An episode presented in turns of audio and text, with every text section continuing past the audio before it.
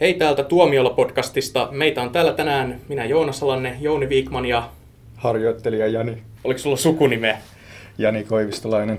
Jani Hiimän Koivistolainen, kyllä. Asia. Ja tänään me puhutaan Oscar-ehdokkuuksista, jotka julkistettiin tuossa tiistaina. Ja me ollaan nyt, meillä on nyt tulostettuina nämä Oscar-ehdokkuudet tässä edessä ja ollaan tehty omat veikkaukset voittajista. Tässä varmaan työjako on sellainen, että mä esitän semmoisen niin sydämellä ja aivoilla järkeilyn ja analysoidun voittajan.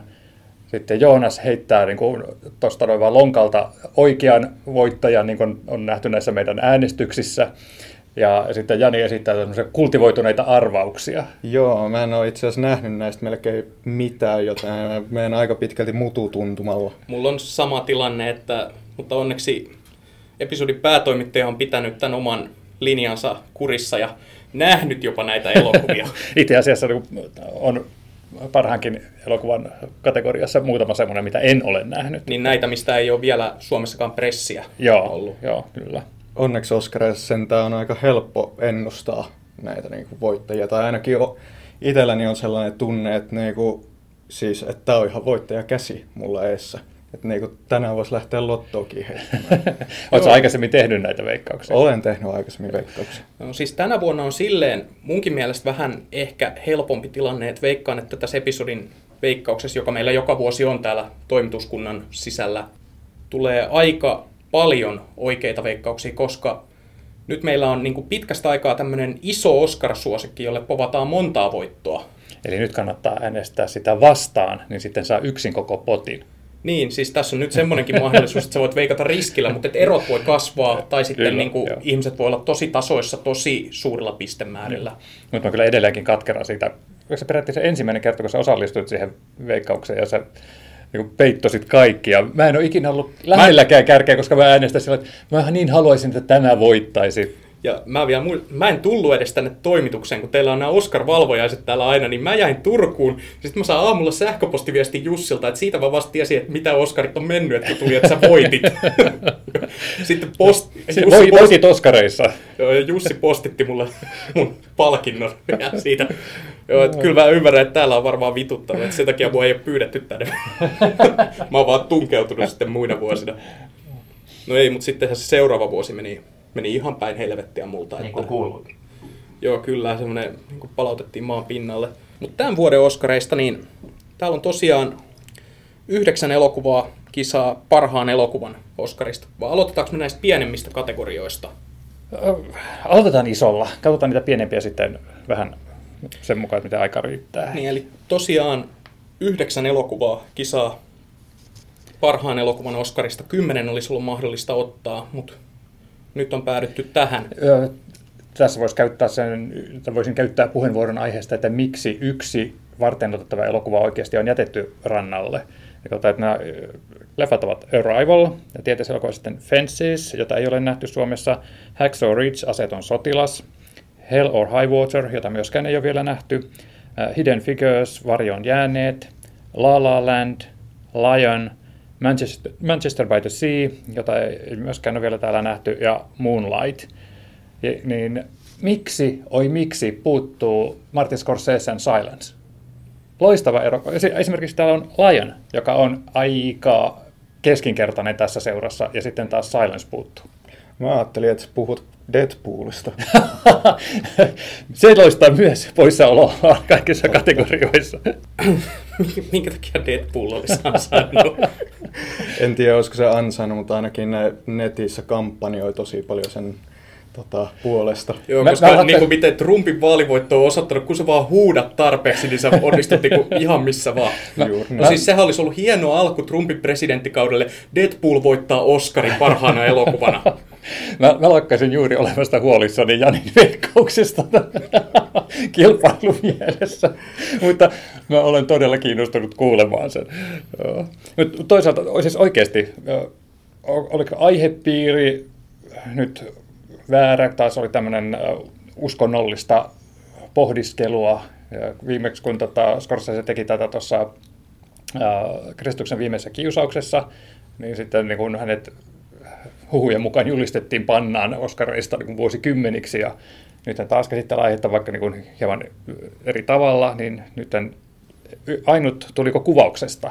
Kun Silenceista on, mä oon vaan kuullut siitä elokuvasta, niin mä en ole kuullut niin ylistäviä tai sellaisia, että se ei ole ollut näissä veikkauksissa aiemminkaan mukana.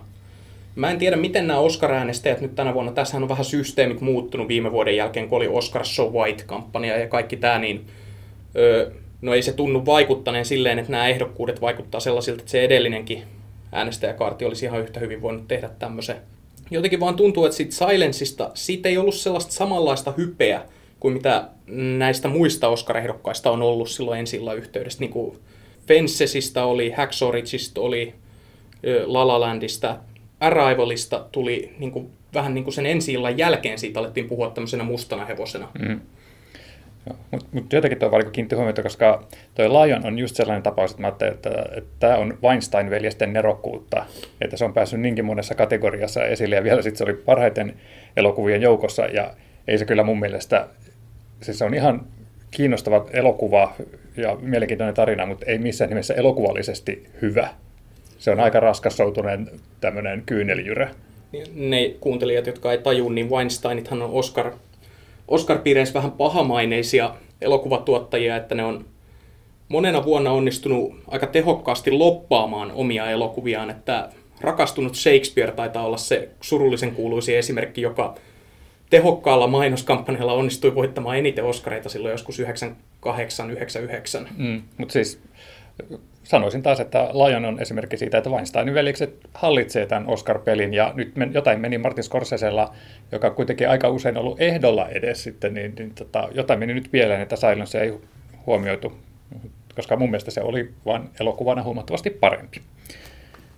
Mutta meiltähän näitä ei kysytä, mutta me, minä kysyn teiltä, mikä elokuva voittaa parhaan elokuvan Oscarin?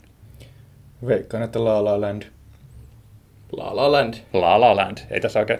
Täällä niin muutamia voi niin kuin heti pyyhkiä yli. Lion esimerkiksi, se ei, ei tule saman ääni.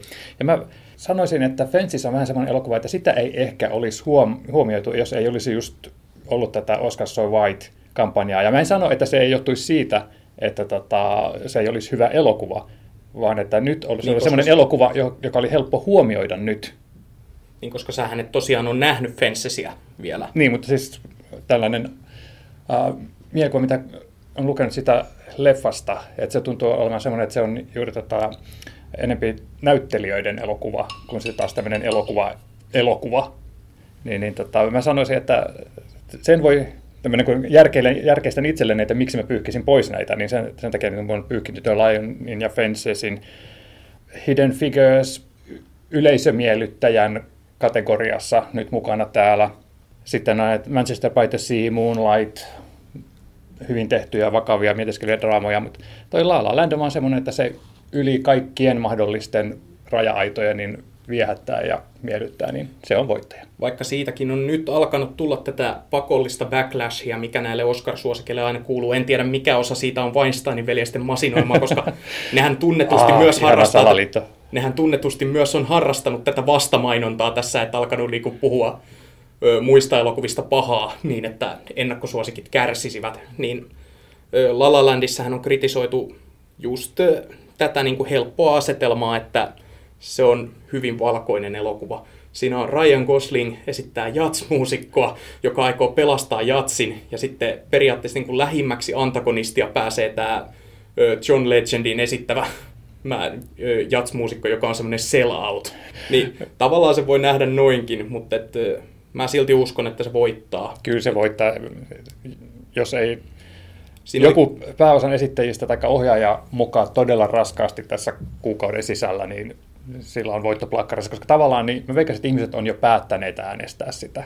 Ja se on silleen kuitenkin, että se, oli, se on kuitenkin sellainen hittielokuva jo nyt, 30 miljoonaa budjetilla tehty ja viimeksi kun katsoin se oli tuottanut 180 miljoonaa maailmanlaajuisesti, Joo. mikä on ihan järjettömän hyvin tolla budjetilla, että kun sä lasket siitä, että montako kertaa se on tuottanut oman budjettinsa takaisin. Mm. Ja, nyt, ja tämä oli siis ennen Oscar-ehdokkuuksien julkistamista. Nimenomaan, ja nyt kun ne on julkistettu, niin nyt se jatkaa tätä laajenemista, että sehän on, niin sitä on aika sellainen hillitysti ja järjestelmällisesti laajennettu niitä teattereita, mitä se on Yhdysvalloissa. Ja nyt näiden ehdokuksien myötä se tulee laajenemaan entistä enemmän. Koko ajan tulee lisää sitä, kun ihmiset viestittää, että voi miten ihanan elokuvan juuri näin, mikä ruokkii sitä tota, äänestäjien ihan normaalia käyttäytymistä. Muutkin tykkää tästä, minäkin äänestän tätä. Niin, ja just se, että kun Oscarilla on ollut monta vuotta jo ongelmana tämä, että ne ei ole palkinnut blockbustereita. Viime vuonna tietenkin Revenant se oli mutta se oli vähän semmoinen yllätys blockbuster, että mä vähän hämmästynyt, että siitä tuli niin iso hitti kuin siitä tuli. Nimenomaan, mutta siinä oli myös se, että siitä lähti se hypekone käyntiin just siitä DiCaprion roolisuorituksesta mm. ja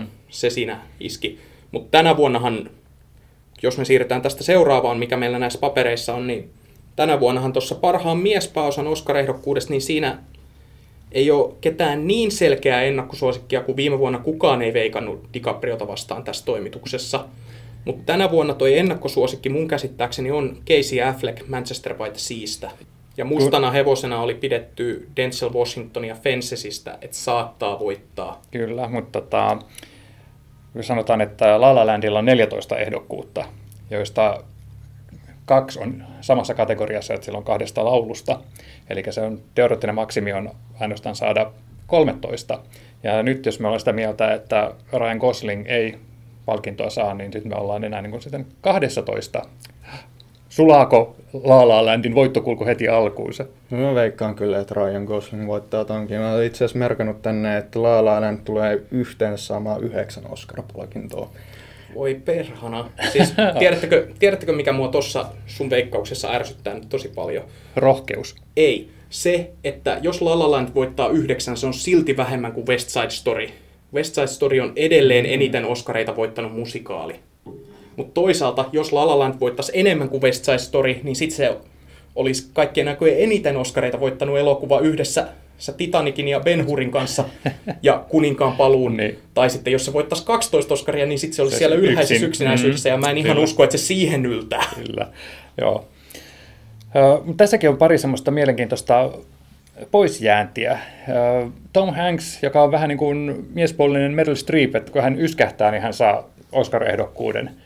Niin, niin nyt hänet jätettiin sali urot Hudsonjoella elokuvasta pois, vaikka niin kuin hänellä mitään, niin kuin, tai siinä roolisuorituksessa ei ole mitään sellaista, mitä ei normaali vuonna olisi voitu asettaa ehdolle. onko, onko nyt vaan niin, niin paljon vahvempia vastaehdokkaita tässä. Että kuten sanoit, niin tämä on huomattavasti tasaisempi kuin viime vuonna.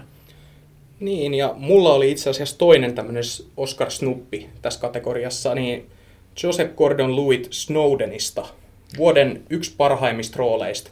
Aika, aika hyvä tota, pointti, koska mä en tullut tuota ajatelleeksi. Mä, mä olin merkannut itselleni myös, että missä hitossa on Michael Keaton, joka on tästä The Founder-leffassa, niin kannatteli koko elokuvaa. Joo. Mä pidän tässä kategoriassa suurena yllätyksenä Viiko Mortensen ja Captain Fantasticista. Mä, mä kans kuvit, siis äh, ehdottomasti sellainen huomioimisen arvoinen rooli, mutta mä kuvittelin, että tuo Captain Fantastic olisi ollut liian pieni elokuva, että sitä ei olisi huomioitu. Mä ajattelin samaa. Se on iso yllätys tuossa kategoriassa. Mutta että... Mutta mut voidaanko vetää tästä, jos lähdetään tällä eliminointitaktiikalla, niin Andrew Garfield Hacksaw Ridgeista voidaan vetää yli ja Viggo Mortensen Captain Fantasticista, jolloin meillä jää sitten Ryan Gosling, joka voisi saada Oscarin La La Landin yleisellä vetovoimalla. Casey Affleck, joka näyttää tällä hetkellä olevan tämä ennakkosuosikki Manchester by the Seasta, ja sitten Denzel Washington Fences-leffasta sitten. Hmm. Tämä on kyllä sääli, että kun Manchester by the siitä ei ole vielä Suomessa nähty, niin me ei voida siitä oikein mitään sanoa. Jo, uh, mä voin sen verran sanoa, että, että kun La La Land sitä alkoi pyöriä tuolla maailmalla ja meidän toimittaja kiersi katsomassa sitä eri festareilla, niin alkoi tulla semmoista niin viestiä, että aivan loistava elokuva, paras elokuva ikinä ja tämän tyyppistä. Ja sitten oli niin valmistautunut siihen, että kun se tulee Suomeen, että, että siitä voisi todellakin pitää ja sehän paljastaa aivan loistava hienoksi. Kaksi nytten Oscareissa olevaa leffaa La La Landin lisäksi on saanut meidän toimittajilta maailmalta samanlaista huomiota ja toinen on Manchester by the Sea ja toinen on Moonlight.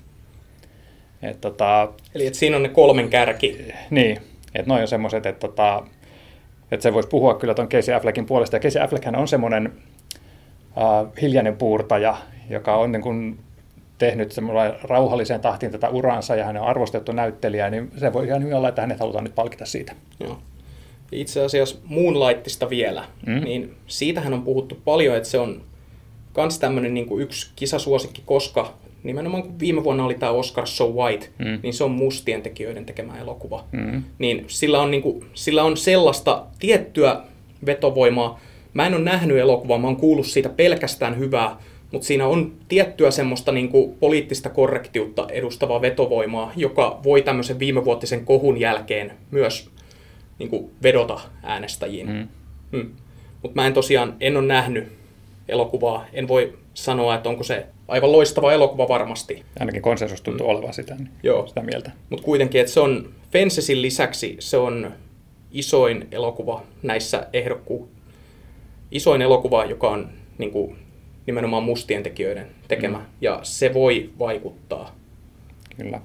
Mutta se vaikuttaa silloin tuolla itse kun ääni rupeaa, ääni rupeaa väreilemään heti, kun puhuu tuommoisesta aiheesta, jonka tajuaa, että tässä on nyt trigger warning niin lyöty. Älkää suuttu, kun mä yritin. Se, se, sekö sua huolestuttaa? Mä, mun ääni värisee aina, kun odotan, että milloin sä seuraava kerran spoilaat jotakin. Sun ääni värisee aina, kun sä puhut naisista. ai, ai. Ei, ei mennä vielä naisiin, jatketaan vielä tuota miehillä. Mun, mun veikkaus on Casey Affleck, Manchester by the Sea on vähän vastapainoa La La Landille. Se kertoo surusta ja surun kohtaamisesta, on kuitenkin toiveikas ja Affleckilla on pitkä arvostettu ura, joka varmasti myös painaa vaakakupissa. Mä sanoin, että parhaan miesnäyttelijän palkinnon saa Casey Affleck, Manchester by the Sea. Yllättävää, koska hän on kuitenkin mun mielestä aina ollut enemmän semmoinen sivuosapuurtaja mutta ehkä sekin on vaan mieleyhtymä, mikä on syntynyt siitä hänen olemuksestaan, että koska Jesse Jamesin salamurha-elokuvassa, joka on yksi mun kaikkien näköjen suosikeista, niin siinä hän on teknisesti kuitenkin päähenkilö. Kyllä. Mutta joo, mennään seuraavaan kategoriaan, ettei tämä venähdä ihan liian pitkäksi ja, ja pyöritä ympyrää. Eli... Voin mennä sulta ohi sun eh, Olitko myös Casey Affleckin takana tässä? Mä olin Casey Affleckin okay. takana, koska mä teen vaan näitä valistuneita veikkauksia, mitkä perustuu muiden ihmisten mielipiteisiin, jotka on nähnyt enemmän elokuvia kuin minä. Selvä juttu. Jatketaanko äh, tota, miehistä linjaa, mennään sivuosaehdokkuuksiin?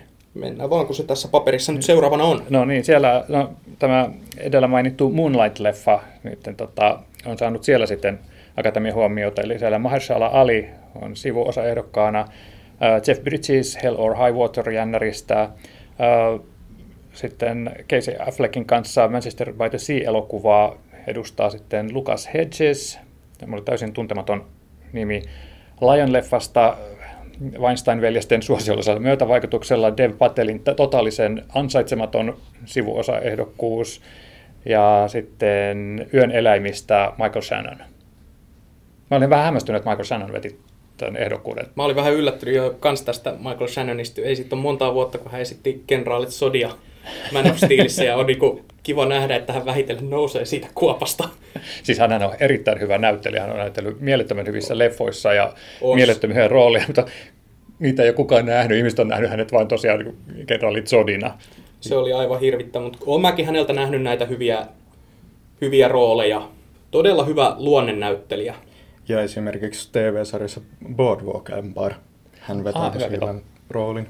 Eli että hän on tuttu TVn katsojille ja supersankarielokuvien katsojille. Ketä te veikkaatte, koska mä en ole tähän merkinnyt vielä mitään, koska mä en ole nähnyt yhtäkään näistä elokuvista. Kun ei tiedä, lähdetään eliminointimenettelyille ja just vetäisin Michael Shannonin yli sen takia, että hän oli niin yllättävä ehdokas, että jos ehdokas nousee yllättäen tämmöisen kategoriaan ilman sellaista hypeä, niin ei. Dev Patel, koska oli huono. Lucas Hedges ja Jeff Bridges, koska en ole nähnyt, ja, ja Jeff Bridges myös, koska hänet on jo palkittu, ja ehkä halutaan nyt katsoa, että kuka voisi olla sopivin, jolle tämä palkinto annetaan, ja hei, me emme halua uutta Oscar So White-kalabaliikkia, annamme tämän Mahershala Alille. Kuulostaa oikein hyvin perustellulta valinnalta. Mutta vähän musta vaan tuntuu siltä, että sä vaan etenit tätä listaa tästä alhaalta ylös ja eliminoit kaikki siitä alempaa ja laitoit sen. Niin, että sen takia, että hän oli tuossa ensimmäisenä aakosjärjestyksessä. hän päätyi voittajaksi. Tällainen niin kuin improvisoitu veikkaus. Joo, mutta mä ainakin nyökyttelen täällä kovaa ääneen. Eli mun veikkaus on taas mututuntumalla myöskin toi Mahershala Ali Moonlightista. Kiitos muuten, että hän käyttää tätä Mahershala Ali-nimeä, koska hänellä on joku semmoinen rivin mittainen oikea nimi, joka on täysin lausumiskelvoton. Mm, vähän niin kuin brasilialaiset jalkapalloilijat. Ö, tässäkin oli muuten pieni niin kuin snob, äh, snub, kuten tuolla jenkeissä sanotaan, eli tästäkin silence olisi voitu huomioida tässä kategoriassa, vaan eipä huomioitu.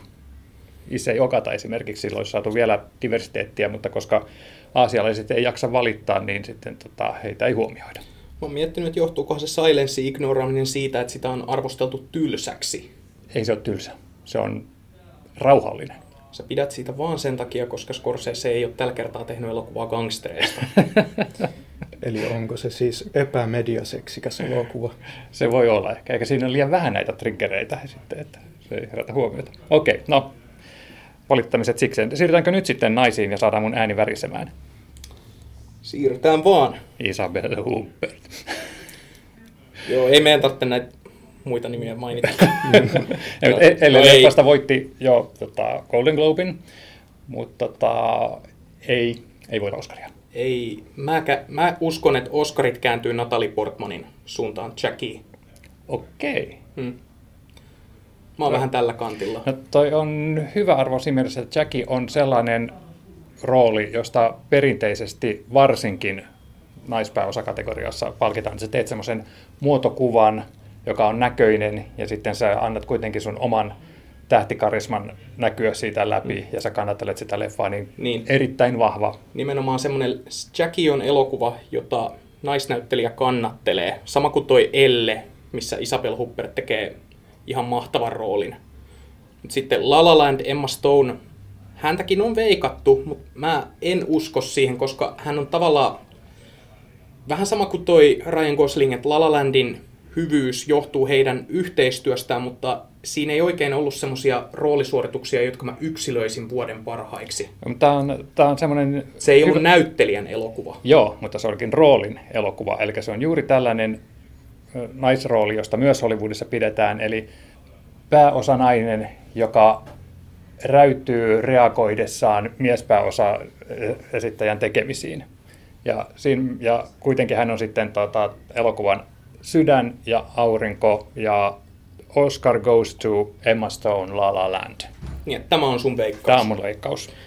Mun taas mututuntuma veikkaus on Isabelle Huppert, ihan vaan pelkästään melkein senkin takia, koska hän alkaa olemaan jo aika iäkäs eikä ole vielä voittanut Oscaria. Hän Veikka, oli- veikkaisin, että se nyt olisi, olisi sitten hänen aika saada se Oscar. Hän olisi vasta toinen naisnäyttelijä, joka voittaa naispääosan Oscarin ranskankielisellä roolilla.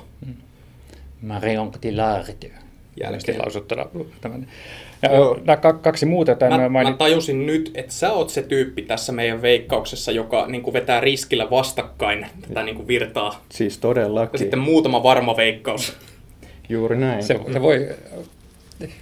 Hyvänä päivänä se voi niinku toimiakin, mutta tota, Meikä pelaa, meikä pelaa paljon kenoa, niin ei tää niinku... uppo rakastaa Tietenkin, tietenkin just Ellen menestyksenkin voisi vaikuttaa se, että se elokuva snupattiin törkeästi tuossa parhaan vieraskielisen elokuvan palkinnossa, mikä on vuoden niin kuin törkein Oscar-snuppi mun Ja- mielestä. Mutta sitten taas toisaalta se tarkoittaa sitä, että Silence voittaa varmasti kuvauspalkinnon, koska se snupattiin kaikissa muissa.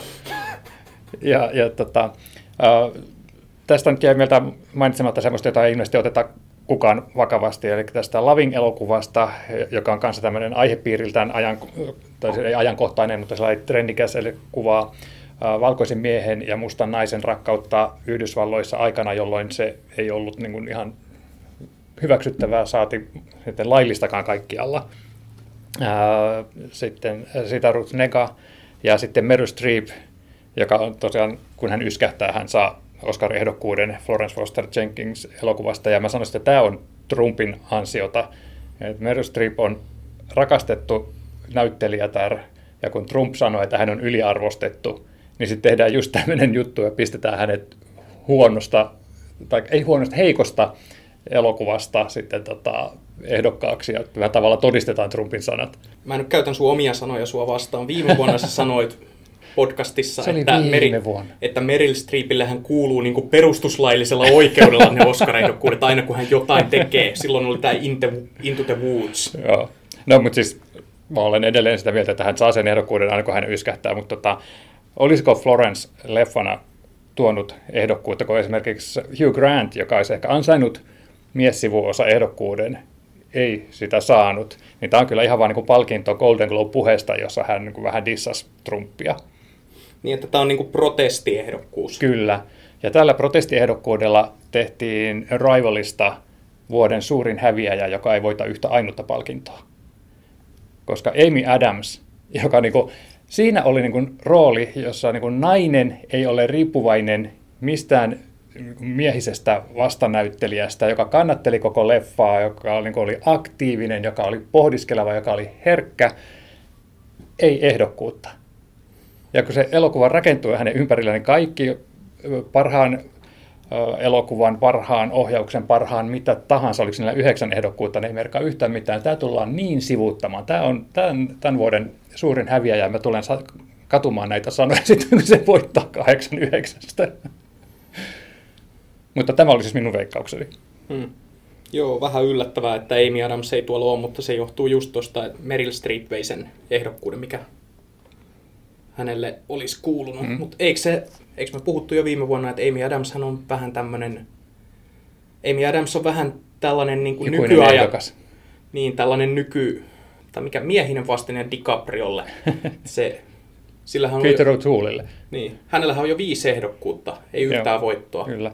Ähm, tota, toinen dissaus, jonka mä toisaalta ymmärrän, että 20th Century Woman äh, taitaa tulla Suomeen nimellä Vuosisadan naiset, niin Annette Benning edelleen tota, hieno näyttelijä, hän on ollut neljä kertaa ehdolla, aina hävinnyt, kerran todella törkeästi varastettu häneltä voitto, ja, ja nyt hän ei sitten huomioitukaan, että tota, aina, nyt, nyt tämä on niin kuin harvinaisen ikävä vuosi siinä mielessä, että on ollut paljon loistavia naissuorituksia, joista osa on niin pakko jättää rannalle, mutta Emi Adams on rikos ja Annette Benning on harmi.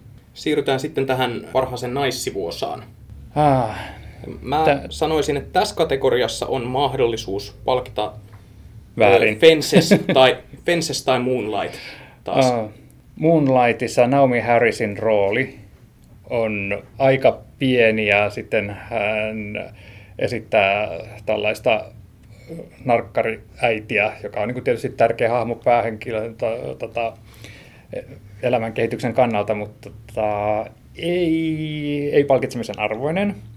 Nicole Kidman, no ehkä parasta, mitä tuossa keskinkertaisessa Lion elokuvassa oli tarjota, mutta tota, ei silti voita nyt. Octavia Spencer. Hänellä on jo hänellä on jo, hänen roolinsa on keskeinen tuossa Hidden Figuresissa, mutta siinä oli niin paljon muita tällaisia näppärämpiä hahmoja, että musta tuntuu, että hän jää niiden jalkoihin. Michelle Williams, musta hän ei ole semmoinen niin Oscar, Oscar darling. Että, mutta hänellä on ollut aiempia ehdokkuuksia. Joo, mutta niistä olisi pitänyt ehkä jo niin kuin sitten realisoitua tämän voiton, niin ei. Ja näkemättä elokuvaa annan Oscarin Fences-elokuvasta Viola Davisille. Mä veikkaan samaa, näkemättä elokuvaa. Ja mun veikkaus oli, mä olin itse asiassa merkannut tänne paperiin, että se olisi Octavia Spencer, mutta nyt kun te sanoitte, että hänellä on jo Oscari, niin sitten varmaan vaihdan ja lähden taas teitä kahta vastaan totta kai ja sanon Naami Harris Moonlight. Joo, siis Octavia Spencer voitti Piat elokuvasta Oscarin ja sai, sai koko salilta ö, seisomaan uploadit sen perusteella. Aa, tuota en muistanut. Joo. Ihan, ihan ansiosta, mutta tota, ehkä, ehkä ei tässä tapauksessa kuitenkaan. Mm. Että, ja Viola Davis on kanssa semmoinen, että hän on vain niin kuin tämän palkintomenestyksen kanssa flirttailut, että, että on vain odotettu, että koska sitten se kolahtaa kohdalle, niin veikkaisin, että se on nyt. Sitten siirrytään animaatioelokuvan palkintoon, ja tämä on tämä perinteisesti ollut Jounin suosikkikategoria. niin täältä löytyy Kubo Samurai-seikkailu, Mo, äh, Vaiana, Su, niin, Euroopassa. Äh, My Life as a Tsuchini, The Red Turtle ja Zootopia, tai Zootropolis Suomessa. Suomessa eläinten kaupunki. Hmm. Ja, ja Tämä on semmoinen leffa, kategoria, mistä palkitaan yleensä toi menestyvä animaatio, joka on saanut osakseen kriitikoiden suosion, eli, eli tämä on yle, helppo. Tästä yleensä palkitaan Disney. si, sitäkin, mutta kyllähän esimerkiksi Henkien kätkevä on voittanut, että, sit, jonka muuten Disney taisi levittää. Tässä on jännä siinä mielessä, että nythän on kaksi Disney-elokuvaa, jotka kilpailee keskenään, eli mm. Vajana ja Zootopia, ja, ja kyllä sen... Zootropolis. Anteeksi, Zootropolis suomeksi. Onneksi sä sait Muonan oikein. niin, niin tota, äh, Disney voittaa joka tapauksessa, eli se menee Zootropolikselle. Mieletön miljardi hitti ja kriitikotkin tykkäs. Mä mietin, että voisiko se kuitenkin kääntyä Vajanalle sillä, että se on tuoreemmassa muistissa, mutta itsekin laittaisin niin kuin veikkauksen Suutropolikselle ja pitäisi tuon Vajanan tuossa villinä veikkauksella. Kubo oli floppi, mikä on vähän sääli, koska Laika Studiolla on niin persoonallinen tyyli, mutta eihän se mitenkään erityinen elokuva sisältönsä puolesta ollut, että se viehätys perustui ihan vaan siihen kaunis animaatioon. Mm-hmm. Niin. Että jos niin ajattelisi ihan pelkästään animaation kautta, niin Kubo voisi jopa ansaita sen vaan sen takia, koska se on niin hemmetin työläs ollut. niin. Taikka sitten uh, The Red Turtle, joka on myös kaunis tämmöistä niin perinteistä mm. animaatiota ja sitten taas olisi sitten tuonne Itämaihin, Itämaiden suuntaan niin sitä perinnettä kunnioittavaa, mutta ei Zootropolis. Ja mun veikkaus on, että tota, koska Kubo floppas, niin tuskin saa minkäännäköistä huomiota. Ja tota, kaksi Disney-leffaa vähän niin kuin jää siitä jäljelle ja veikkaan vaijanaa. Vaikka itse asiassa toivon, että tämä Zootropolis ehkä voittaisi, koska en ole itse nähnyt, mutta muija on nähnyt ja kehusta todella paljon. Paras perustelu tähän asti. Mm. Muija. Hän ei selvästikään kuuntele podcastia, veikkaisi. joo, joo. Meillä ei ole nyt ei ole ketään huomauttamassa näistä enää. mikä on vähän sääli. Jatketaanko eteenpäin? Seuraavaksi olisi kuvaus. Ja siellä on Arrival, La La Land, Lion, Moonlight ja Silence ainoana, ainoa kategoria, jossa se nyt sitten huomioitiin. Ja onhan se on tosi kauniisti kuvattu, mutta tota, veikkaisin, että ei, ei tule tässäkään nyt sitten menestymään, koska La La Land, aurinkoinen, valoisa, lumovan kaunis, kauniisti kaikissa väreissä loistava La La Land voittaa. La La Land. La La Land. siis huomionarvoistahan tässä kategoriassa on ainoastaan just se, että Silence on ainoa ehdokas parhaan kuvauksen kategoriassa, joka ei ole ehdolla parhaaksi elokuvaksi. Mm. Mutta näitä palkintoja nyt ei ole ollut perinteisesti tapana linkittää keskenään. No, puvustuksessa siellä myös on La La Land ja siellä on myös tuo äh, Meryl Streepin Florence Foster Jenkins saanut ehdokkuuden. Joo. Sekä itse asiassa, se, sehän on vitsi, että jokaisessa Oscarissa pitää olla aina elokuva, mikä jollain tavalla sijoittuu natsi-Saksaa tai liittyy natseihin. Ei siellä on Allied. Joo, Allied, liittoutuneet, liittoutuneet. ihan liittoutuneet. kamala elokuva. Mutta siis, eikö se ole just semmoinen elokuva, jossa on niin kuin, että hei, meillä olisi tämmöisiä tälle aikakaudelle sijoittuvia pukuja, mistä me saataisiin näyttelijät niiden sisään ja elokuva mm. niiden ympärille, ja se on liittoutuneet. Siellä on, mä veikkaan, että siellä on vaan nämä akatemian äänestäjät ollut ihan paniikissa, että voi perhana, Robert Zemeckis on taas tehnyt elokuvan, mutta siinä ei ole yhtään näyttäviä erikoistehosta, että mistä hemmetistä me annetaan sille se pakollinen ehdokkuus. Ja se on sitten ollut tämä.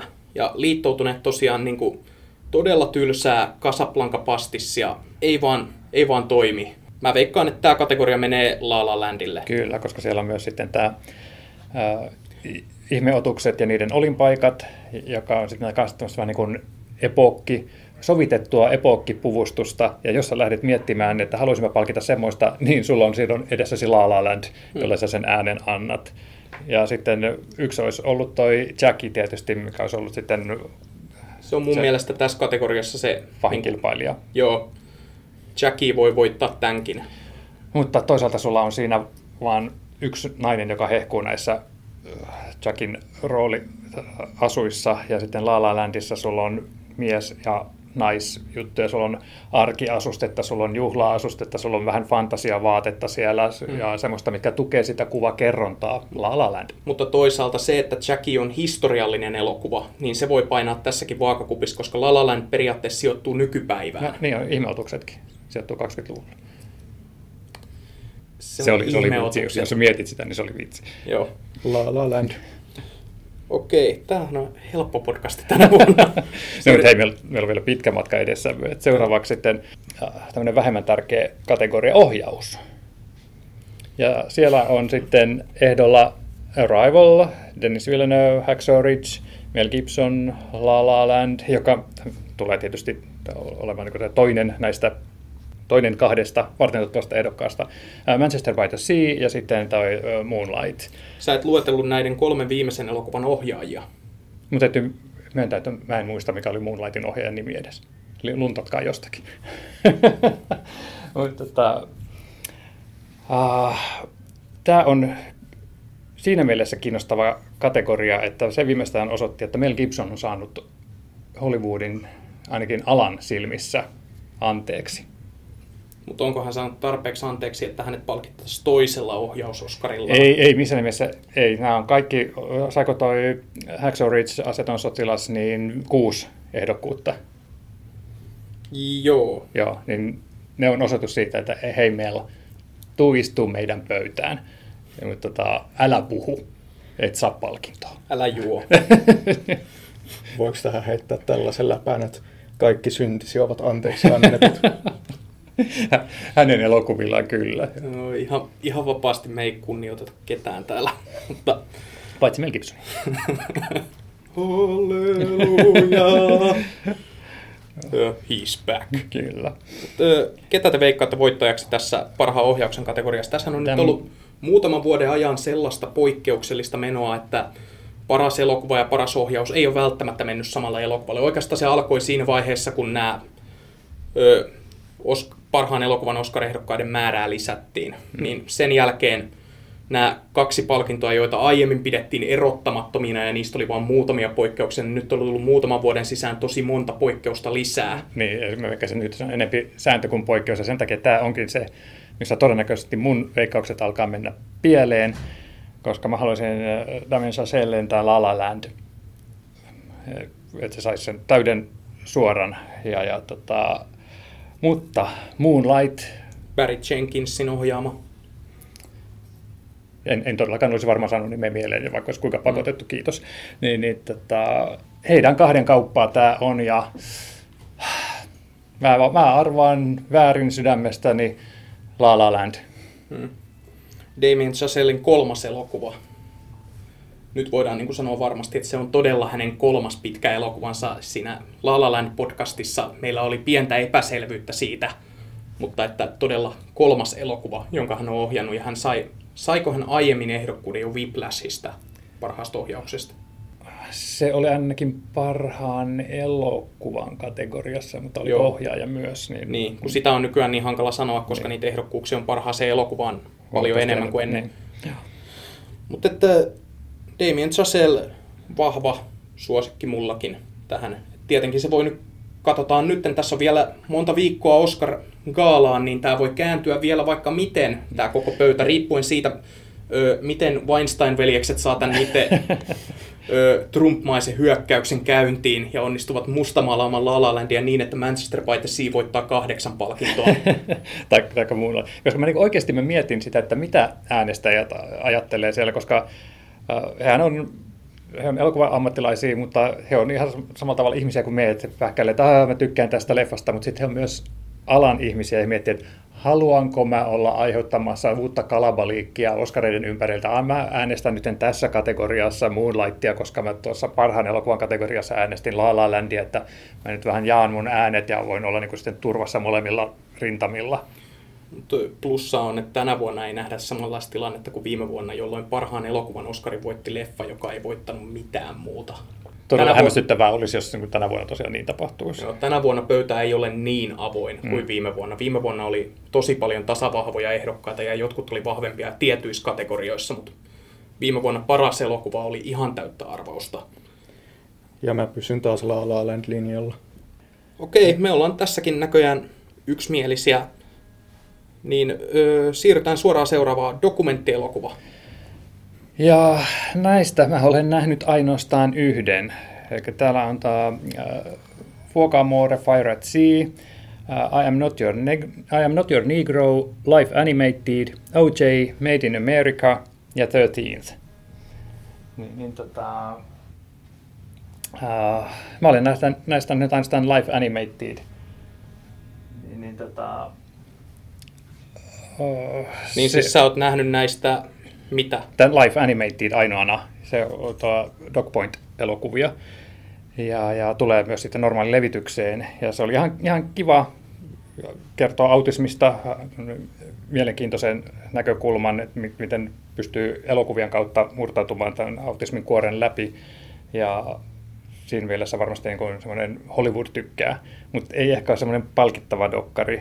Sitten Fire at Sea on palkittu jo monilla festareilla ja on ajankohtainen tähän pakolaiskysymykseen liittyen. Ja nyt sitten kun Trump, koska Trump, niin veikkaisin, että Hollywood äänestää Fire at Seain. Fuokaa Moore tuli merellä suomeksi. Mä oon todella huono katsomaan dokumentteja ja koska Järven tarina on törkeästi snupattu tässä kategoriassa, niin mä Totta. jätän tämän tyhjäksi. Mullakaan ei ole tästä oikeastaan mitään sanottavaa, että jos mä heitän noppaa, niin se varmaan osuisi tuohon Juicy eli OJihin. Mm. Hyvin amerikkalaisen kiinnostava aihe, niin voisi hyvin ollakin. Mä en ehkä otan turhan maailmoja syleilevästi täältä pienestä Suomesta näitä ehdokkuuksia. Ja OJ on kuitenkin nyt taas ollut tota, monessa mukana, esimerkiksi Netflixin TV-sarja tästä hänen kuuluisesta. Niin, tai hän ei ole siinä mukana. Hän, hän ei henkilökohtaisesti ole siinä mukana, no. mutta hänen imagonsa. Hänen... Joo, mutta O.J. Simpson, tarkoitat niinku sitä, että O.J. Simpson on taas vähän niinku pinnalla. Hän on taas otsikoissa. Joo, mutta se ei taida auttaa hänen uraansa yhtään. Tuskin. Oho. Ja se jätitty Joonas tyhjäksi tämän. Kyllä, mä, mä seuraan mihin tämä keskustelu kääntyy ennen kuin mä jätän mun virallisen veikkauksen. All right, kunnon tota, mä oon, perässä mä tuun, hiihtämistä. Mä tuun voittamaan. No, no sehän tässä mua harmittaakin. No sitten mennään tota, lyhytdokkareihin, joista en ole nyt ainuttakaan, mutta nimen perusteella Extremis, 4.1 Miles, Joe's Violin, Vatani, My Homeland ja The White Helmets, niin Oscar So White kampanjan jälkeen ainakaan The White Helmets ei tule voittamaan ja ää, no, muut kuulostaa niin tylsiltä, niin tästä menee ekstremisille. Mä heitän taas ihan, ihan sattumalta ton Vatani My Homeland. En osaa perustella mitenkään.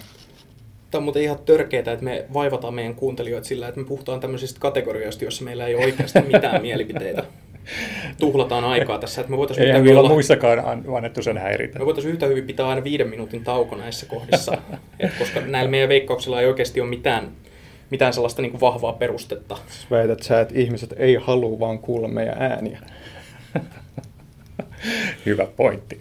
Joo, mutta ei ne nyt niin sen, kauniita ole. Sillä, silläkin uhalla hyppäämme nyt sitten leikkaukseen, josta Arrival taas turhaan ehdolla. Hacksaw Ridge, aseton sotilas, Hell or High Water, La La Land ja Moonlight. Mä haluan huomauttaa nyt tässä kohtaa yhdestä asiasta, minkä mä ö, pistin merkille niin kuin pistän joka vuosi. Koska leikkaushan on perinteisesti ollut se palkinto, joka on vaadittu parhaan elokuvan palkinnon voittamiseen. No se on taas yksi näistä niin vanhoista totuuksista, joka ei enää nykyään päde.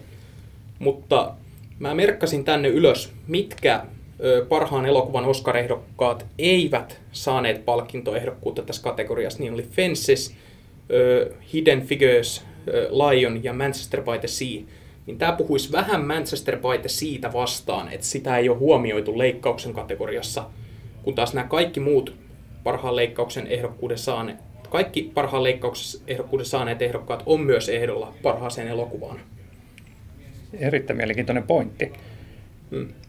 Niin, niin, niin, tätä... Eli että siinä, on niin kuin, siinä jää periaatteessa ö, viisi, viisi leffaa, jotka on kaikki ehdolla parhaan elokuvan palkintoon, niin siitä voi, jos haluaa veikata perinteisesti, niin tästä kategoriasta voi rajata sitä, mitä veikkaa parhaan elokuvan palkintoon.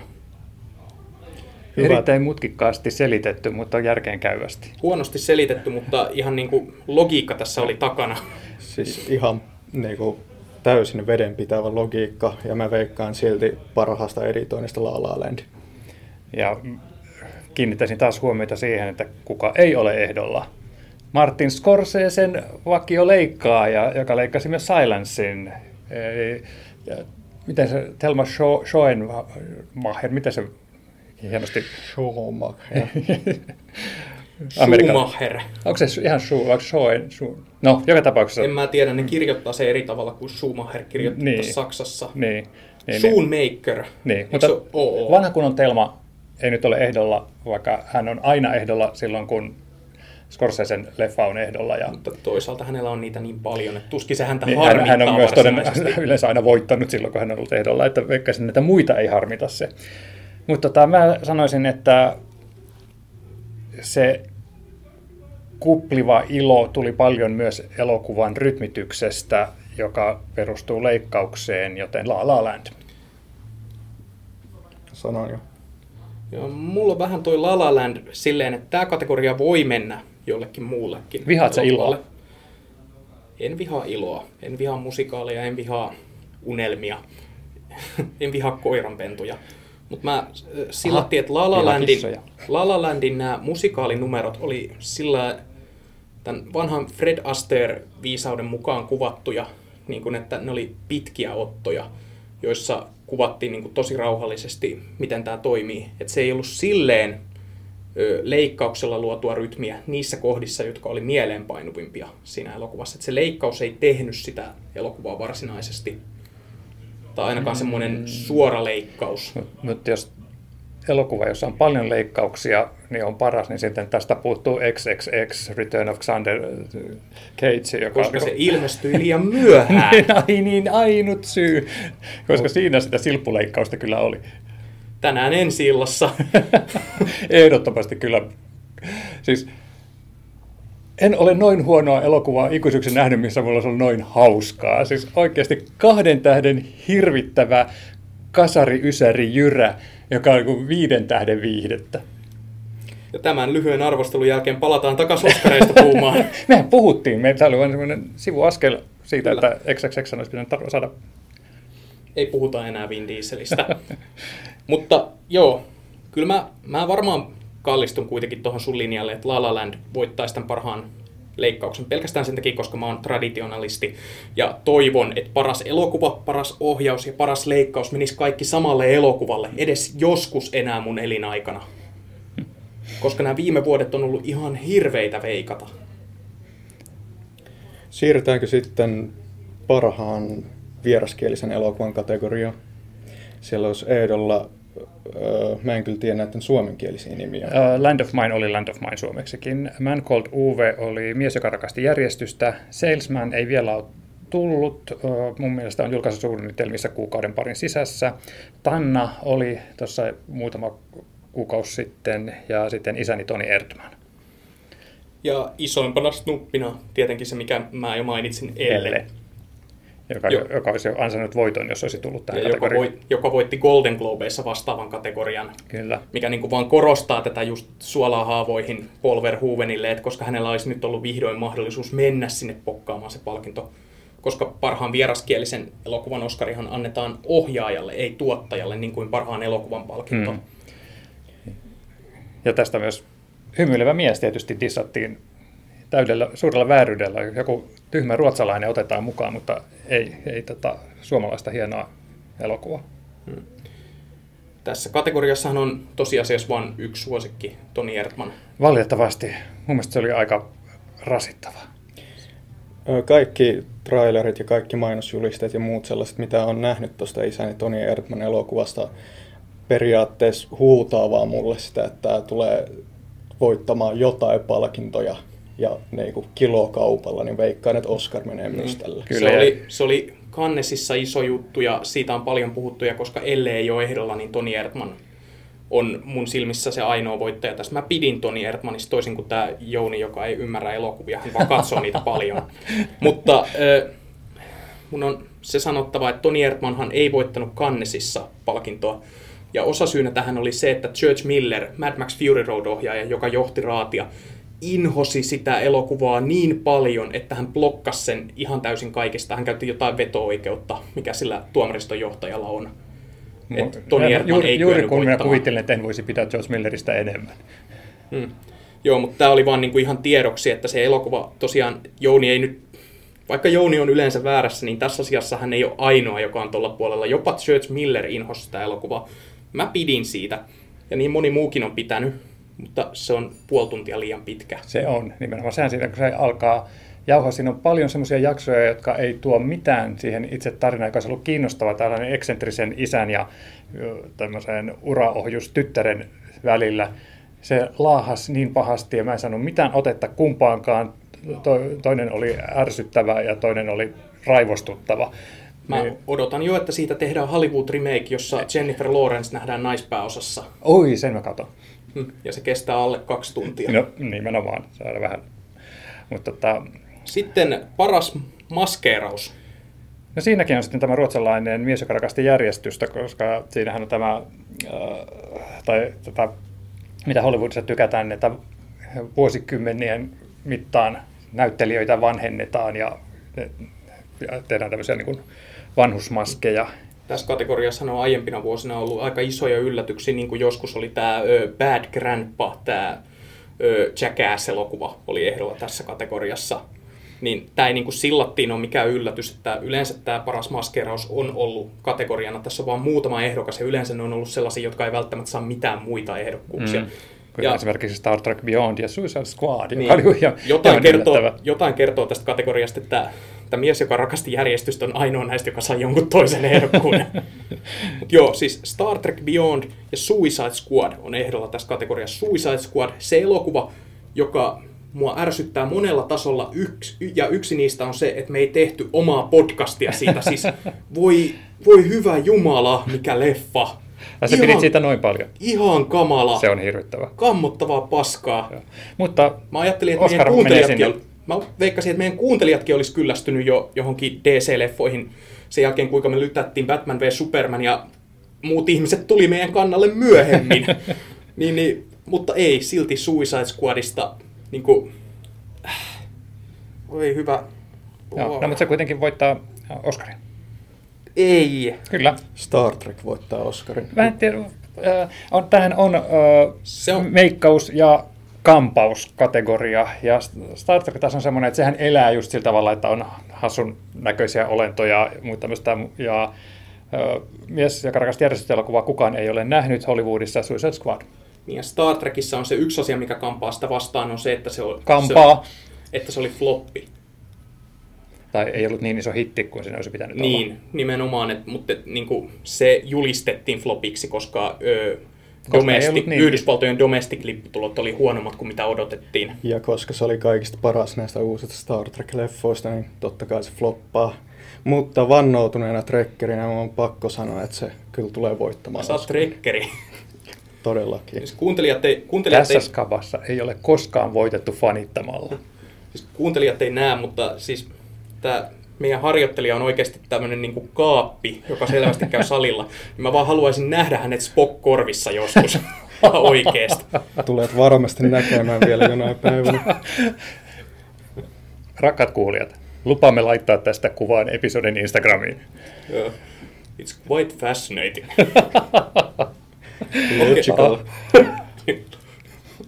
Sä annoit meille nyt niin ison lyömäaseen, sä voi kuvitella.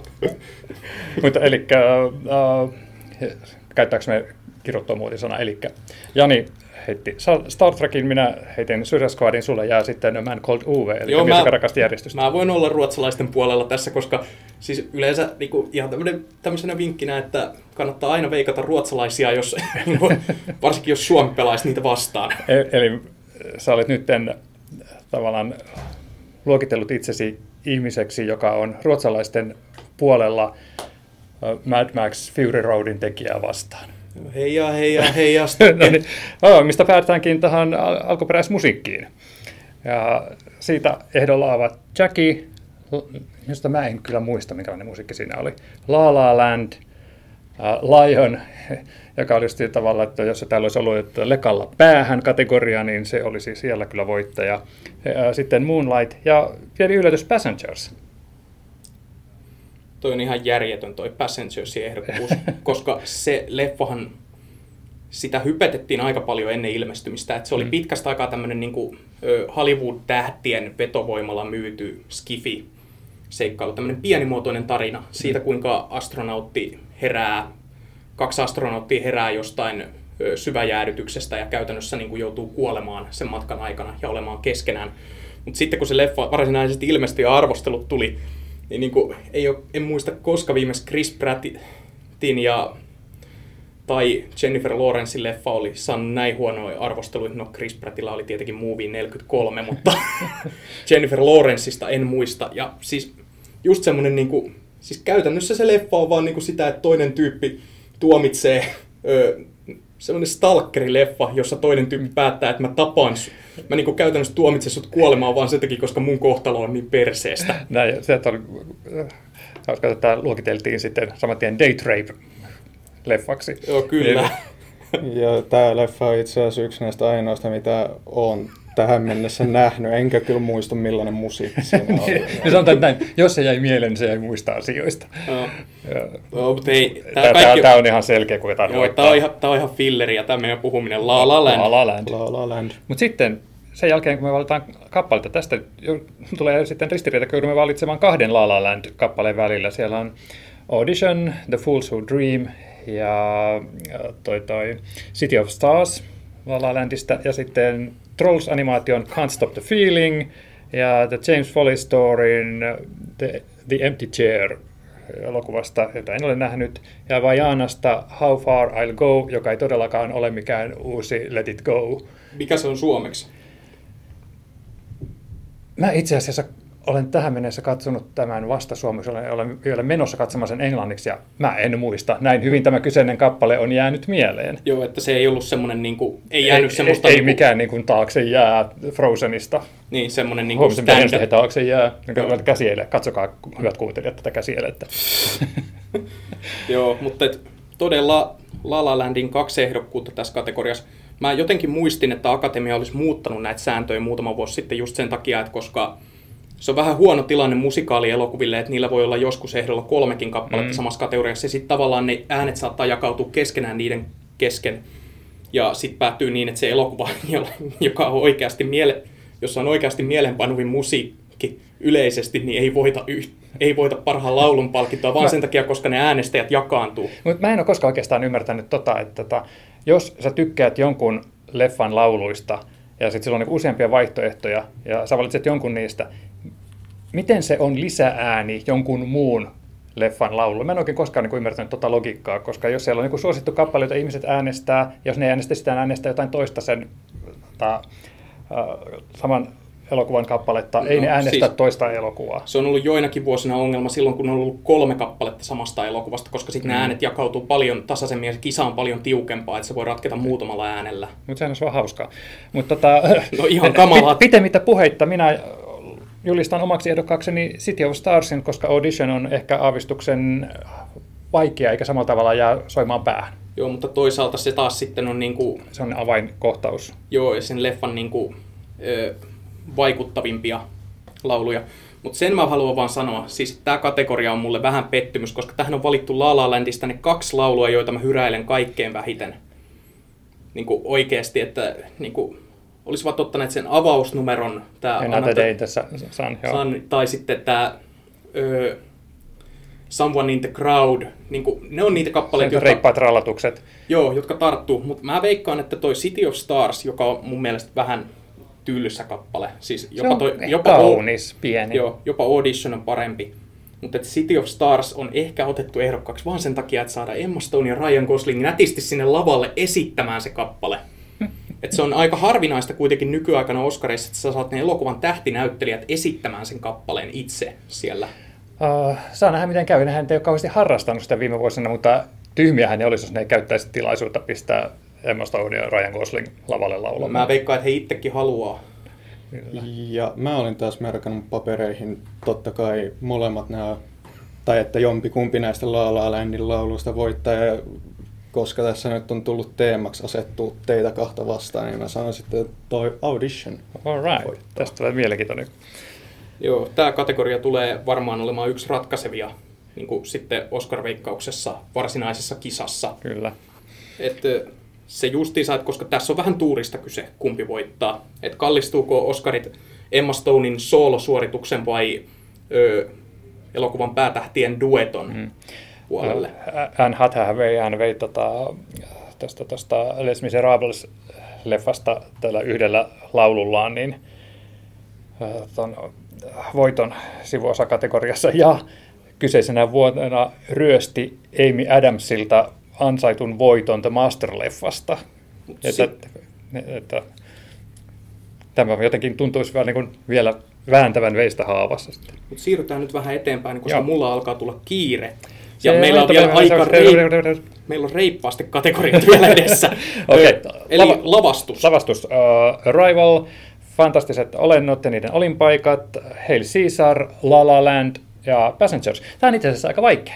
Nämä on kaikki semmoisia, jotka se maailma, johon ne sijoittuu, miten ne on rakennettu, ne on kaikki aika hyvin siinä. Miten helvetis Passengers on saanut kaksi Oscar-ehdokkuutta?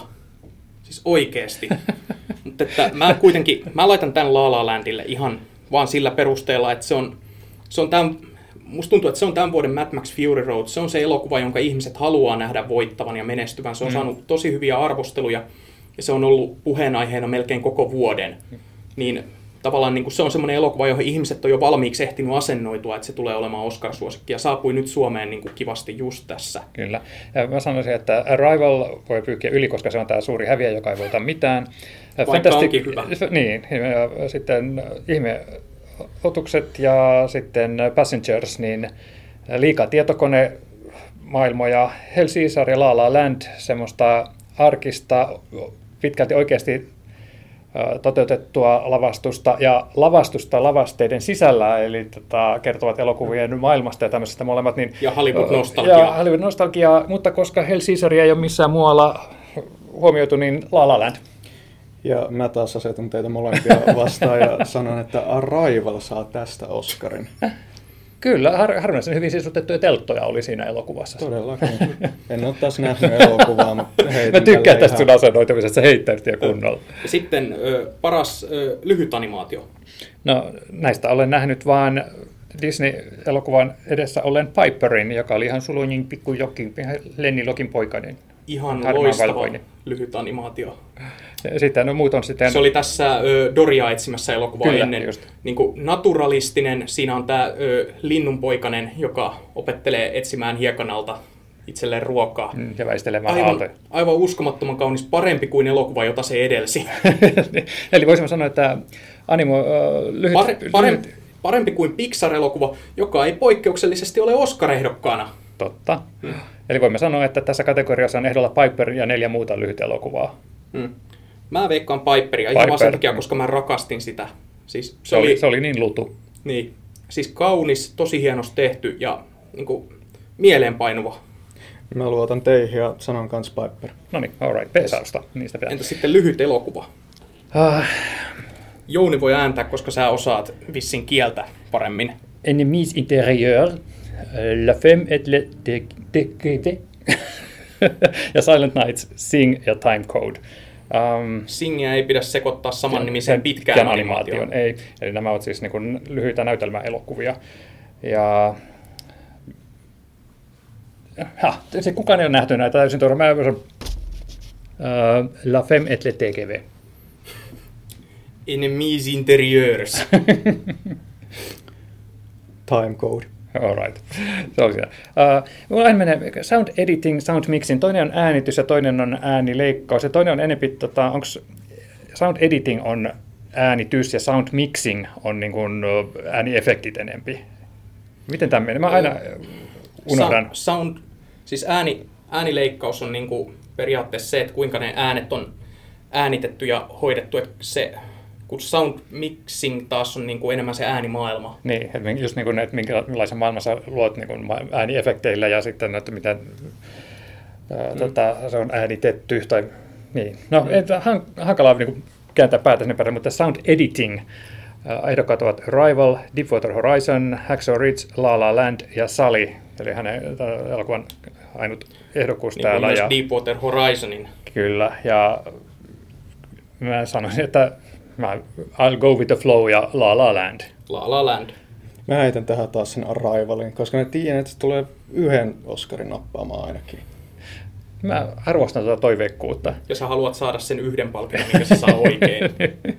no, mutta Arrival on myös sitten tässä sound mixing, eli sitten tässä äänimaailman luonti kategoriassa, ja siellä on sitten myös Hacksaw Ridge, joka oli myös tuossa editingissä, ja La La Land, joka oli myös siellä, mutta sitten siellä on kun Rogue One, A Star Wars Story, ja 13 Hours, The Secret Soldiers of Benghazi. Ja mä veikkaisin, että Rogue One, näistä kahdesta ehdokkuudesta, mikä sillä on tämä niistä ensimmäinen, mikä mainitsemme, niin ei tule tätä voittamaan, ja kyllä tämäkin menee tuonne La La Landille. La La Land, ja mä veikkaan, että sä veikkaat nyt Arrivalia. Itse asiassa en nyt veikkaa La La Landia.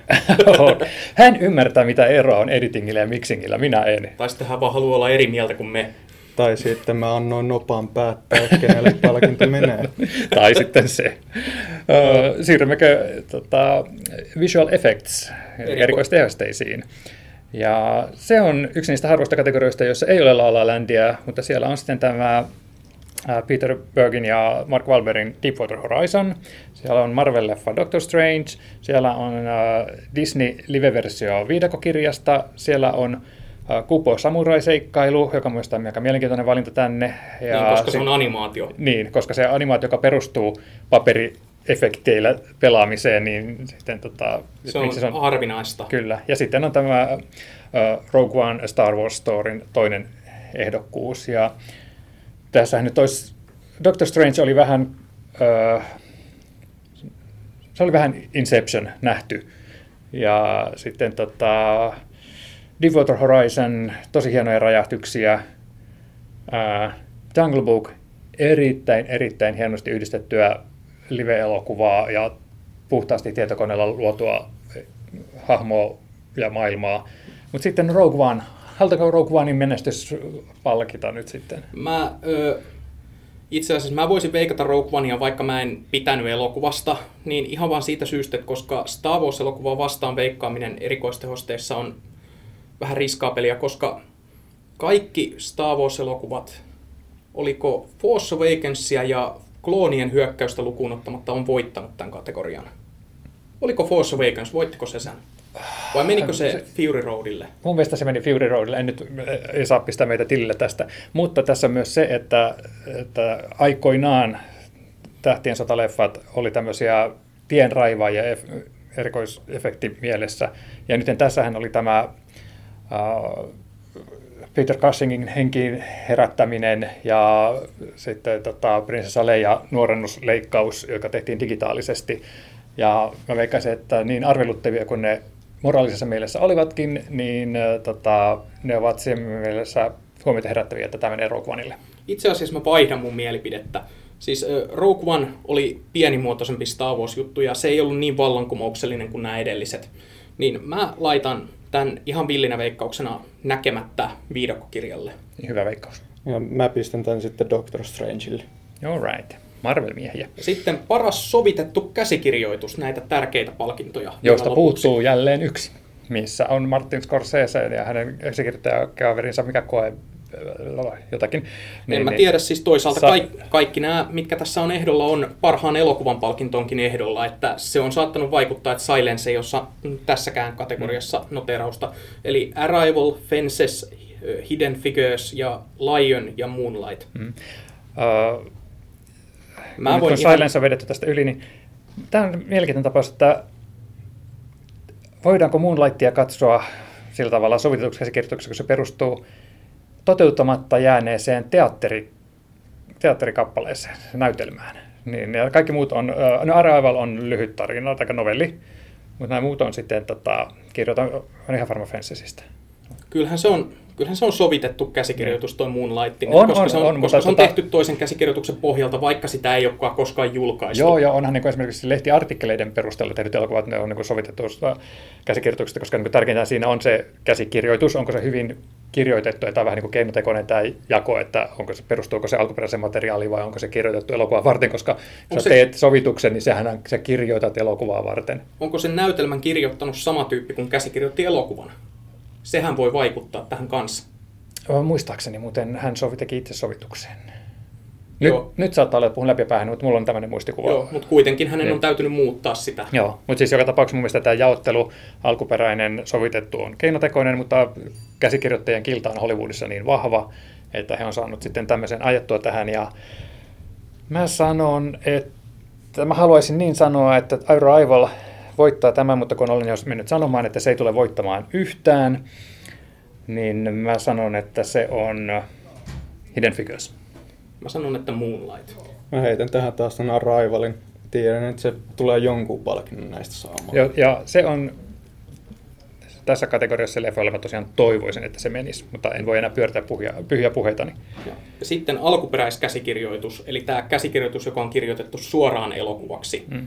Niin tässä on Hell or High Water, La La Land, The Lobster, Manchester by the Sea ja 20th Century, Century Woman. Ja vuosisadan naiset suomeksi. Joo, ja Lobster ja Vuosisadan naiset eivät ole ehdolla parhaan elokuvan Oscariin. Voidaan vetää yli. Lobster on ihan mielettömän hauska elokuva. Se tarina on siinä niin järjetön, että se pitää mennä katsomaan. Se on kyllä ihan oikeasti olisi Oscarin arvoinen outouskategoriassa. Joo, se on aika erikoista, että kun mä nyt koitan katella, mitkä täällä on niin kuin jätetty pois parhaan elokuvan ehdokkaista, niin käsikirjoituskategorioista kokonaan, niin ö, oliko täällä niin kuin Hacksaw Ridge ja ö, mikä se toinen on? Ja kyllä mulle, mulle kaikki muut mun mielestä on. Joo, eli... Joo, Joo, kyllä. mutta miten se on mahdollista? Kyllä, koska... Kymmenen, ei kun tuolla jo Lobster- yhdeksän vaan. Niin, niin Lobster on tuolla eli- tota, ylipäätänä. Joo, joo, eli, niin, eli kaikki muut, aika mielenkiintoista tässä silleen, että parhaan elokuvaehdokkaista Hacksaw Ridge on ainoa, joka ei saanut käsikirjoitusehdokkuutta mm. lainkaan. Niin se vähän ö, vetää Hacksaw Ridgea vastaan tätä Mel Gibsonin paluuta, ö, jota meil, meillä on muuten veikattu sille yhtäkään palkintoa. No, koska se ei niitä saa. Mutta tästä uh, Hell or High Water voidaan tiputtaa pois, koska me ei ole sitä nähty. Uh, Lobster ja naiset liian pieniä eivät ole voittamaan. Eli nyt ovat sitten vastakkain La La Land ja Manchester by the Sea. Vuoden ja ennakkosuosikit. Vuoden ennakkosuosikit. Ja nyt tuossa niin nähdään tosiaan, että mitä, mitä lähdetään arvostamaan. Onko La La Landin suuruus on mun mielestä siinä, että sen tarina on niin pieni, että se on, miten se on se kerrottu, se pieni tarina niin hienosti, se on upeasti käsikirjoitettu. Manchester by the Sea, uh, semmoinen aihe, sä otat tämmöisen mustan nuoren selviytymiskautta kasvutarinan, joka kestää vuosia. Se on semmoinen, mitä Hollywood rakastaa, ja sitten siihen heitetään vielä sitten tämmöinen tota, uh, trendikäs LGBT-vire, niin ah, tämä on vaikea. Tämä on vaikea. Tämä saattaa hyvin ennustaa sen, miten ilta tulee menemään. Niin, kyllä. Mä oon näistä nähnyt pelkästään tuolla The Lobsterin, ja koska mä tykkään niinku kaikesta tosi oudosta, niin mä toivoisin niin paljon, että se voittaisi. Se, se ratkaisisi niin monta ongelmaakin meiltä. Mut, todellakin, ja tota, mut eikä se meillä La La Landille. Mä veikkaisin kans La La Landia, mutta Manchester by the Sea on tosi lähellä tässä, että tätä kategoriaa ei mun mielestä pysty ennustamaan ihan. Mm. Mm. Tämä voi kääntyä ihan kumminpäin vaan. Että katsooko ne, että La La Land on enemmän niin kuin, ö, tehty elokuva, kuin että, niin kuin, että katsooko ne, että se on enemmän tekijöiden kuin käsikirjoituksen ansiota. Mm. Manchester by the Sea taas on niin kuin, enemmän käsikirjoittajan elokuva. Joo. Mä sanon La La Land, mutta tosiaan tämä voi kääntyä ihan kumminpäin vaan. Mä sanon La La Landin, koska se alkaa ällällä niin kuin lobster. Ja tähän onkin hyvä päättää kaikkien näköjen pisin tuomiolla podcast. Jei! Kiitos kaikille kuuntelijoille. Kiitoksia teille.